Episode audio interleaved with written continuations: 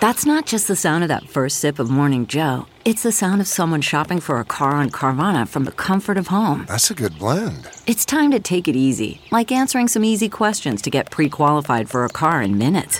Talk about starting the morning right. Just like customizing your terms so your car fits your budget. Mm-mm-mm. Visit Carvana.com or download the app to experience car shopping the way it should be convenient, comfortable. Ah.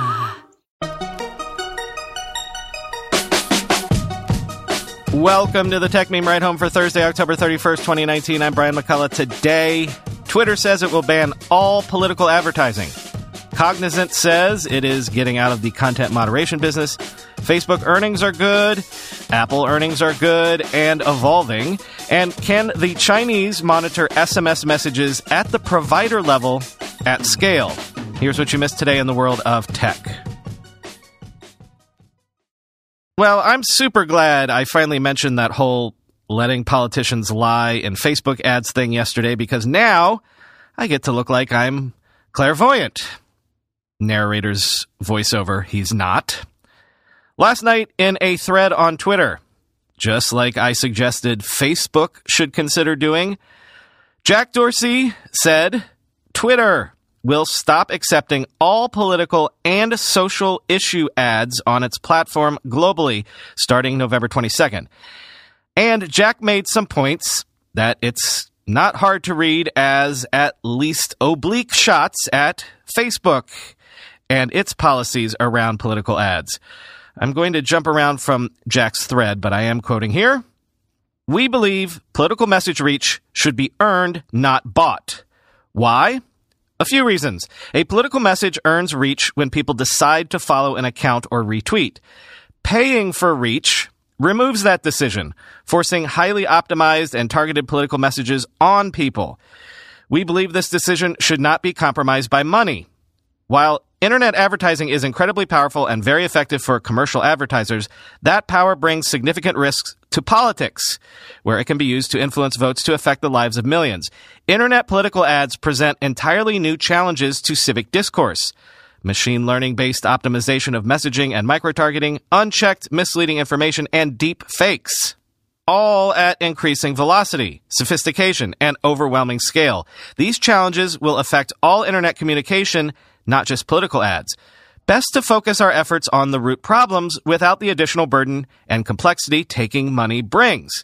Trying to fix both means fixing neither well and harms our credibility. For instance, it's not credible for us to say, we're working hard to stop people from gaming our systems to spread misleading info, but if somebody pays us to target and force people to see their political ad, well, they can say whatever they want.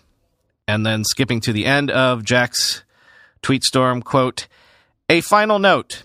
This isn't about free expression. This is about paying for reach. And paying to increase the reach of political speech has significant ramifications that today's democratic infrastructure may not be prepared to handle. It's worth stepping back in order to address, end quote. So, this certainly increases the pressure on Facebook for reasons I outlined yesterday. Actually, on Facebook's earnings call yesterday, more on that in a second. Mark Zuckerberg claimed that ads from politicians will probably represent less than one half of 1% of the company's revenue in 2020, which is a ton of money in isolation, 300 to 400 million dollars, but still a hit the company could take if it chose to do so. However, Zuckerberg yesterday doubled down on the policy decision around ads from politicians. On the call, Zuckerberg said, quote, at times of social tension, there has often been an urge to pull back on free expression. We will be best served over the long term by resisting this urge and defending free expression. In a democracy, I don't think it's right for private companies to censor politicians or the news. And although I've considered whether we should not carry these ads in the past, and I'll continue to do so, on balance so far, I've thought we should continue, end quote. And I'm going to quote from Josh Constine here. Instead of banning political ads, Zuckerberg voiced support for increasing transparency about how ads look, how much is spent on them, and where they run. Quote, I believe that the better approach is to work to increase transparency. Ads on Facebook are already more transparent than anywhere else. We have a political ads archive, so anyone can scrutinize every ad that's run, end quote. He mentioned that political ads are run by quote, Google, YouTube, and most internet platforms, end quote, seeming to stumble for a second as he was likely prepared to cite Twitter, too, until it announced it would drop all political ads an hour earlier. He omitted that Pinterest and TikTok have also banned political ads, end quote. So funny enough, we have a situation here where Twitter has taken a principled stance with no prevarication, no attempts to split the baby or equivocate. As you know, I've long criticized them for being so mealy mouthed in the past, so this is a bit shocking. But hey, credit when and where due. Though prepare for the whirlwind when people realize that things like, I don't know, climate change or combating domestic abuse might be part of this blanket issue ad ban.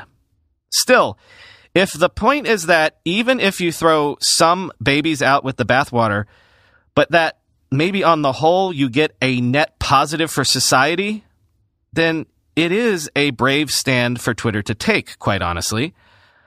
Oh, and yes, Aaron Sorkin published an open letter to Mark Zuckerberg in the New York Times this morning.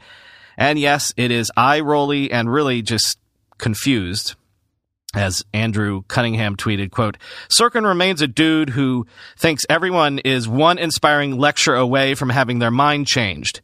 And of course, he is the perfect vessel to deliver this lecture. Thanks for asking, end quote. But I'm gonna quote just this bit from the op-ed. He's referring, of course, to the movie The Social Network, which, of course, Sorkin himself wrote, quote, after we'd shot the movie, we arranged a private screening of an early cut for your chief operating officer, Sheryl Sandberg. Ms. Sandberg stood up in the middle of the screening, turned to the producers who were standing in the back of the room and said, How can you do this to a kid? You were 27 years old at the time, but all right, I get it. I hope your COO walks into your office, leans in, as she suggested we do in her best selling book, and says, How can we do this to tens of millions of kids? Are we really going to run an ad that claims Kamala Harris ran dogfights out of the basement of a pizza place while Elizabeth Warren destroyed evidence that climate change is a hoax and the deep state sold meth to Rashida Tlaib and Colin Kaepernick? End quote. Not sure it will matter, but again, pressure certainly mounting on Facebook on this issue. Real quick, Facebook reported Q3 revenue last night of $17.7 billion, up 29% year over year. Daily active users rose 9% year over year to 1.62 billion, and monthly active users rose 8% year over year to 2.45 billion. And Countering a narrative from recent quarters, Facebook actually gained 2 million users in each of its US, Canada, and Europe markets, with revenue per user growing at a healthy clip. And the company's overall profits at $6 billion were up 19% year over year. And quoting Josh Constine again, the company did spin up some new revenue sources, including taking a 30% cut of fan patronage subscriptions to content creators.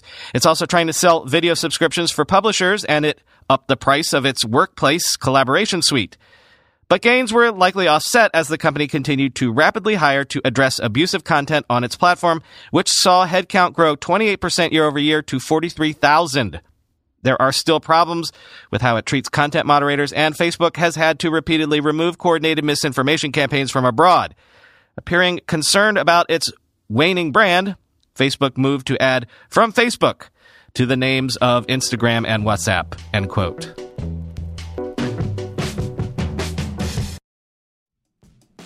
Guys tend to think looking sharp means starchy Oxfords and stiff chinos rather than effortless comfort.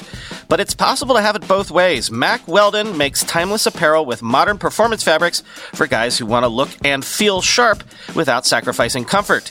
From their light as air underwear to innovative anti odor tees and versatile yet comfortable pants, Mack Weldon has a full range of clothes that never go out of style. I'm wearing a Mack Weldon shirt today. It's hot and a bit sticky out, but as I took the kids to school this morning, I felt breezy and cool. Mack Weldon is not flashy, just classic, always in style and made from the world's most comfortable performance materials. Mack Weldon clothes are designed to fit your style and the demands of modern life. They look like regular clothes but feel like the latest in modern comfort. They're the go-to choice for guys that want to look great without even trying. My favorite is the upgraded classic polo with antimicrobial silver threads, the Silver Peak Polo. Wearing that now. Get timeless looks with modern comfort from Mack Weldon. Go to mackweldon.com and get 20% off your first order with promo code BRIAN. That's M A C W E L D O N dot com, promo code B R I A N.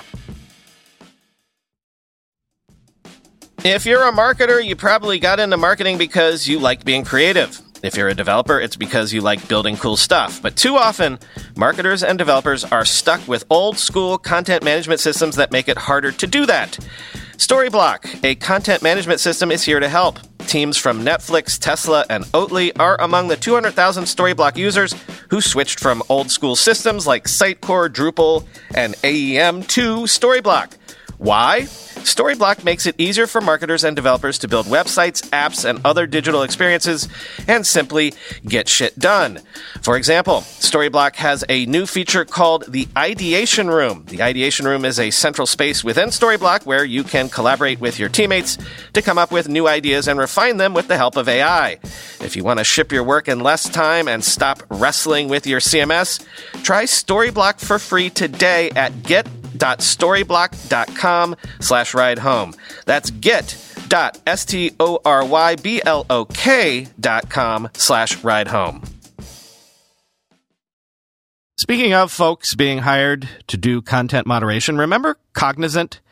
They were that contract firm that Casey Newton profiled in his pieces earlier this year about the absurd working conditions that Facebook contract content moderators had to endure. Cognizant has provided moderation services, not just to Facebook, but for Google and Twitter as well, except not for much longer. It seems Cognizant will be getting out of the content moderation business after current contracts run out in 2020. Quoting Casey again in The Verge. We have determined that certain content work in our digital operations practice is not in line with our strategic vision for the company, and we intend to exit this work over time, the company told The Verge in a statement. This work is largely focused on determining whether certain content violates client standards and can involve objectionable materials, end quote. Cognizant said that people who lose their jobs would be offered, quote, retention bonuses, severance packages, and the opportunity to participate in various reskilling programs, end quote. It's unclear whether they will be offered other jobs within Cognizant. Cognizant, quote, makes up a small percentage of Facebook's global content review efforts, the spokesman said. Facebook said it would increase the number of moderators it has working at a site in Texas, which is operated by Genpact, end quote. Apple also reported earnings last night, reporting Q4 revenue of $64 billion, up 2% year over year, of which $51.5 billion came from products and 12.5 billion came from services. It was sort of a by the numbers earnings report, really, but it's worth going into the weeds a bit to measure how much Apple's business is shifting beyond just, you know, we sell iPhones. For example, Wearables generated 6.5 billion in revenue, meaning the wearable category actually saw more year-over-year growth than services. But Tim Cook also made a super aggressive goal of doubling services revenue by 2020, and based on the recent numbers, it looks like Apple will hit that goal. Apple crowed that Apple Pay is used more than PayPal is. Apple Pay transactions more than doubled year over year and they're growing four times faster than PayPal, according to Apple. And services revenue in China grew double digits. iPhone revenue did decline 9% year over year, but that's the point, right? Apple is all about now using the iPhone as a sort of bludgeon to shake loose all sorts of other money. Also, Tim Cook announced that Apple Card users will soon be able to finance iPhone purchases over 24 months at 0% interest rates. One wonders why the Apple Card didn't launch with that. And actually, some of the things Cook said around iPhone upgrade plans do seem to be nudging expectations towards some sort of Apple Prime or whatever super bundle, super subscription of Apple services sometime in the near future, quoting CNBC. During Wednesday's earnings call, when analyst Tony Sacconaghi asked about the idea of a Prime subscription, Apple CEO Tim Cook did not shoot down the idea. In fact, he suggested that something like it was already in effect. Quote, in terms of hardware as a service or as a bundle, if you will, there are customers today that essentially view the hardware like that because they're on upgrade plans and so forth, Cook said during an earnings call. So to some degree, that exists today. End quote. Cook went on to say that Apple sees it as a major growth area, using bullish language. Quote, my perspective is that will grow in the future to larger numbers. It will grow disproportionately, he continued. End quote. This is disturbing. FireEye says that Chinese state backed hacker group APT 41 is using malware called MessageTap to parse and save SMS traffic from a major telecom network at scale. Quoting Ars Technica. Dubbed MessageTap by researchers from the Mandiant division of security firm FireEye, the recently discovered malware infects Linux servers that route SMS messages through a telecom's network. Once in place, MessageTap monitors the network for messages containing either a preset list of phone or IMSI numbers or a preset list of keywords. Messages that meet the criteria are then XOR encoded and saved for harvesting later. FireEye said it found the malware infecting an undisclosed telecom provider. The company researchers said the malware is loaded by an installation script but didn't otherwise explain how infections take place, end quote. The wow here seems to be that the malware is allowing the hackers to process SMS traffic at the provider level. Quoting Dan Perez.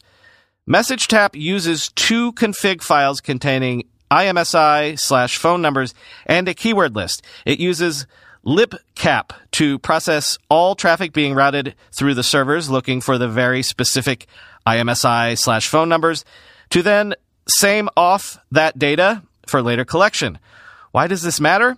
Two things. It shows intent to target rather than just bulk collection of CDRs. It also shows that APT 41 is able to collect and process hundreds of thousands of text messages for specific keywords and IMSI slash phone numbers at scale. Hashtag unprecedented. In theory, this means they can use this tool at other telecoms without issue.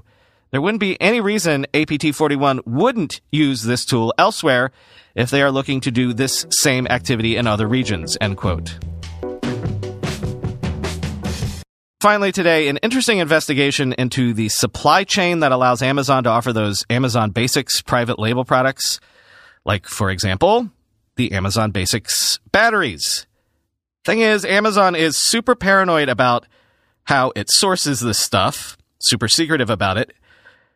And it turns out that it might be worth finding out how they source this stuff because, well, here's the lead from the story. Quote, I heard the pop from my living room as a brand new pack of Amazon batteries spontaneously exploded on the kitchen counter, oozing a gritty black substance in fits and spurts. The small, unassuming item is one of Amazon's most popular in-house products sold under the Amazon Basics label.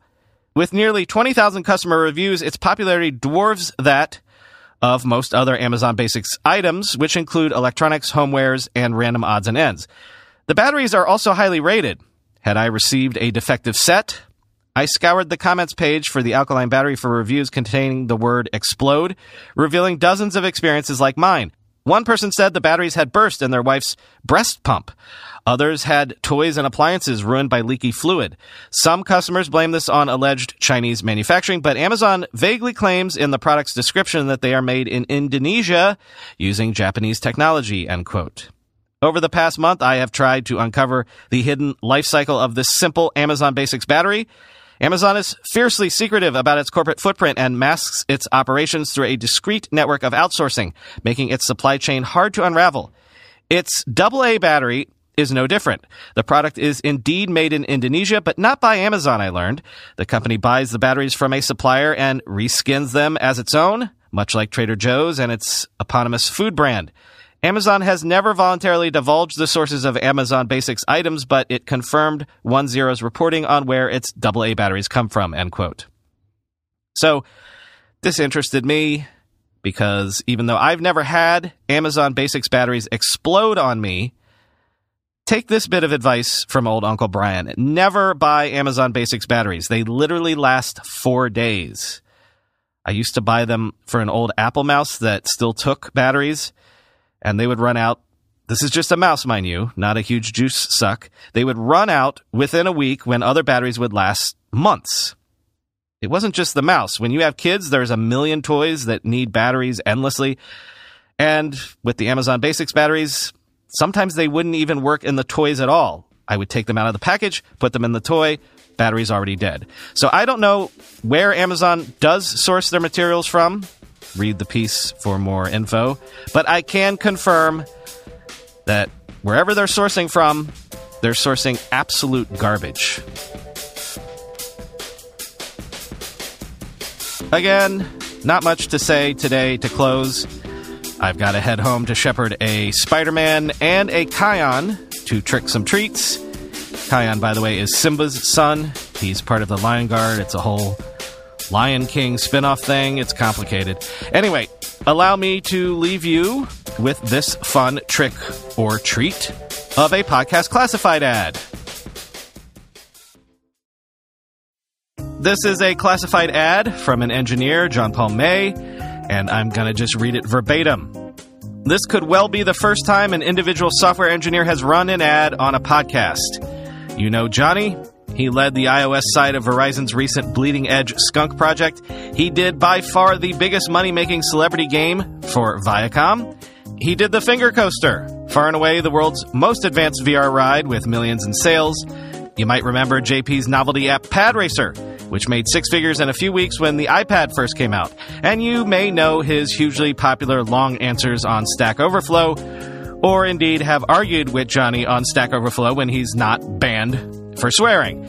He takes on only the most difficult and challenging real time, low level projects. More importantly, he has three, count them, three S rankings on Splatoon. Anyway, JP is a new listener to this show and could not resist buying a classified ad himself. Unfortunately, at the moment, there is totally insane demand for engineers at the high end. JP is completely booked out as usual. He is currently doing the iOS side for the ridiculously tasty Bitcast startup, which is a lot of fun. So, this is just a big classified ad shout out from JP May to all my tasty clients and colleagues. Booyah! Love you ride home. And love you right back, JP.